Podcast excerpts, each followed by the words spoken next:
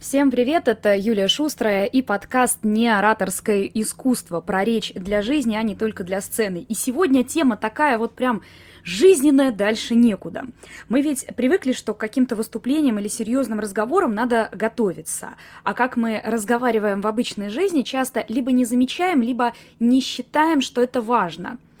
И в связи с этим появляются такие неявные Проблемы, которые мы вообще никак не связываем с умением говорить. Нам кажется, что это просто что-то у нас в голове или черта характера такая, ну или еще что-то в этом духе.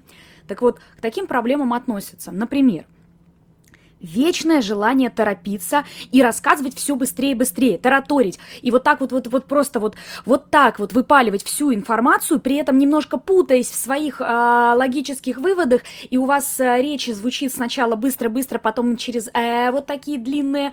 И нам кажется, что это такая вот манера говорить у человека, ну, характер такой, он во всем торопится. Дальше. Некоторые люди, например, устают говорить. То есть им кажется, что вот они так не любят общаться, вот так не любят. И из них вот лишнего слова не вытянешь, вот как клещами все идет.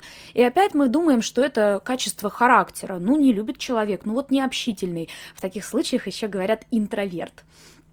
А потом, значит, бывают еще такие вещи, когда человек все время повышает голос – не замечая даже этого. Ему говорят, ну что ж ты все время орешь, что ты все время орешь? И человек может думать, что внутри он такой белый, пушистый, вроде и настроение у него хорошее, а всем вокруг кажется, что он давит на них. Говорит, ну, ну вот голос такой от природы. Вот прям фраза, от которой меня коротит, дальше некуда.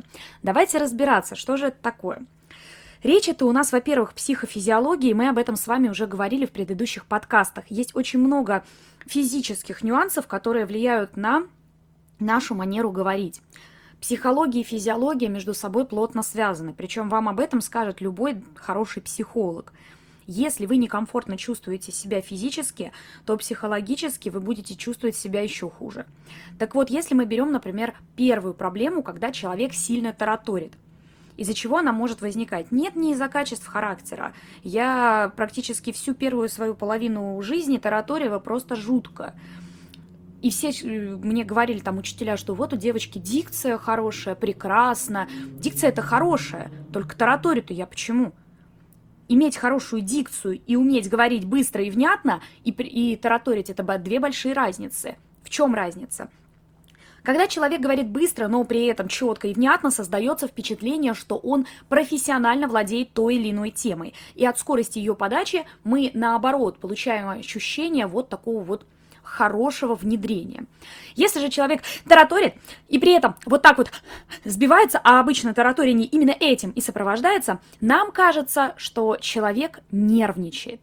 Почему? Почему при одинаковой скорости речи нам в одном случае кажется, что человек э, спокойный и уверенный, но просто с хорошей дикцией и быстро разговаривающий, а в другом случае мы видим в этом нервозность? Потому что Тараторенье от быстрой речи отличается тем, что в нем присутствуют вот эти вот судорожные хватания воздуха и неконтролируемое колебание голоса. То есть, когда голос периодически уходит а, куда-то наверх. Мы такую манеру говорить постоянно наблюдаем в, фильме «Служебный роман у Шурочки». Это, по-моему, самый лучший пример тараторения в кино и показательный такой. В чем же причина тараторения? Я еще раз говорю, скорость речи – это осознанное явление, когда человек может себе это позволить при хорошей дикции и так далее. Тараторение появляется у нас в виду синдрома жертвы с психологической точки зрения, с чисто психологии, да, это синдром жертвы. Когда он кажется, что его загнали в угол, ему нужно быстрее выдать всю информацию, чтобы из этого психологического угла выйти. А вот с точки зрения физиологии это короткое дыхание. Ну, то есть человек не владеет техниками добора воздуха, и в связи с этим его быстрая речь постоянно прерывается вот этими вздохами-всклипами. И мы получаем вот именно эту заположенную манеру говорить. А поскольку воздуха не хватает, а стабильный голос тоже базируется на стабильной струе потоком, ну, на потоке воздуха, да, то мы получаем еще и вот эти перепады вверх, когда мы пытаемся вытянуть громкость исключительно на связках. О чем это говорит? Это говорит о том, что если у человека проработать э, манеру, не манеру даже, а технику добора воздуха грамотно, если научить его контролировать высоту голоса в зависимости от потока воздуха и автоматизировать эти навыки, это очень важно, то тогда он тараторить перестанет. Почему я очень обратила такое большое внимание на слово автоматизировать? Потому что вы можете научиться это делать в теории, то есть на занятии, когда вам говорят, а доберите воздух, а понесьте голос, а давайте вы сейчас там вот вдохнете диафрагму, вы все это делаете. А когда вы начинаете нервничать, все это не работает, и вы уходите на свою старую манеру говорить. Вот в этом маленьком пунктике и зарыта та самая собака – Потому что когда ставят технику, но при этом не внедряют ее в жизнь, то есть нет адаптации навыка под реальную жизнь, мы получаем людей, которые под заготовку, пожалуйста, в подготовке могут нормально говорить, а в течение обычной жизни у них это не получается. Перейдем ко второму моменту. Допустим, мы берем э, уже не тараторенье, а наоборот вот такое нежелание говорить, когда из человека клещами слова тянут. В чем здесь может быть подвох? Почему человеку не хочется говорить? Скорее всего, у него голос завязан на связках, и ему подсознательно говорить дискомфортно. Он не обязательно может быть при этом, кстати, высоким, этот голос, но э, организм подает следующие сигналы. Мне некомфортно, я стараюсь делать меньше то, что мне некомфортно. Организм очень логичный чувак, и, конечно же, он не хочет делать то, что ему не нравится, а ему это очень не нравится. Соответственно, он старается по минимуму на уровне работы мозга, то есть на психологическом уровне, по минимуму использовать речь. Что происходит, когда человек снимает эти зажимы, когда ему становится легко дышать и легко говорить? В какое-то время он продолжает говорить как раньше – но организм начинает чувствовать, что ему уже не тяжело, ему это не в тягость. И вот он начинает обращать внимание на интерес самого разговора, вовлекаться. А поскольку физических ограничений больше нет, он говорит все больше, больше и больше. У меня реально есть такая ученица, которая говорит, я всю жизнь была молчуней.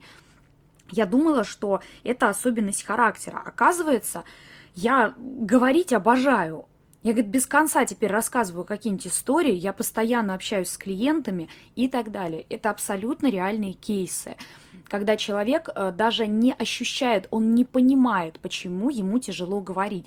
Точно так же, как он не понимает, почему он тараторит. Это те самые абсолютно неочевидные проблемы с речью, которые вам кажется, что, ну, это опять же часть характера. Если человек повышает постоянно голос – и это может быть связано, кстати, не только с речью, это может еще быть связано со слухом.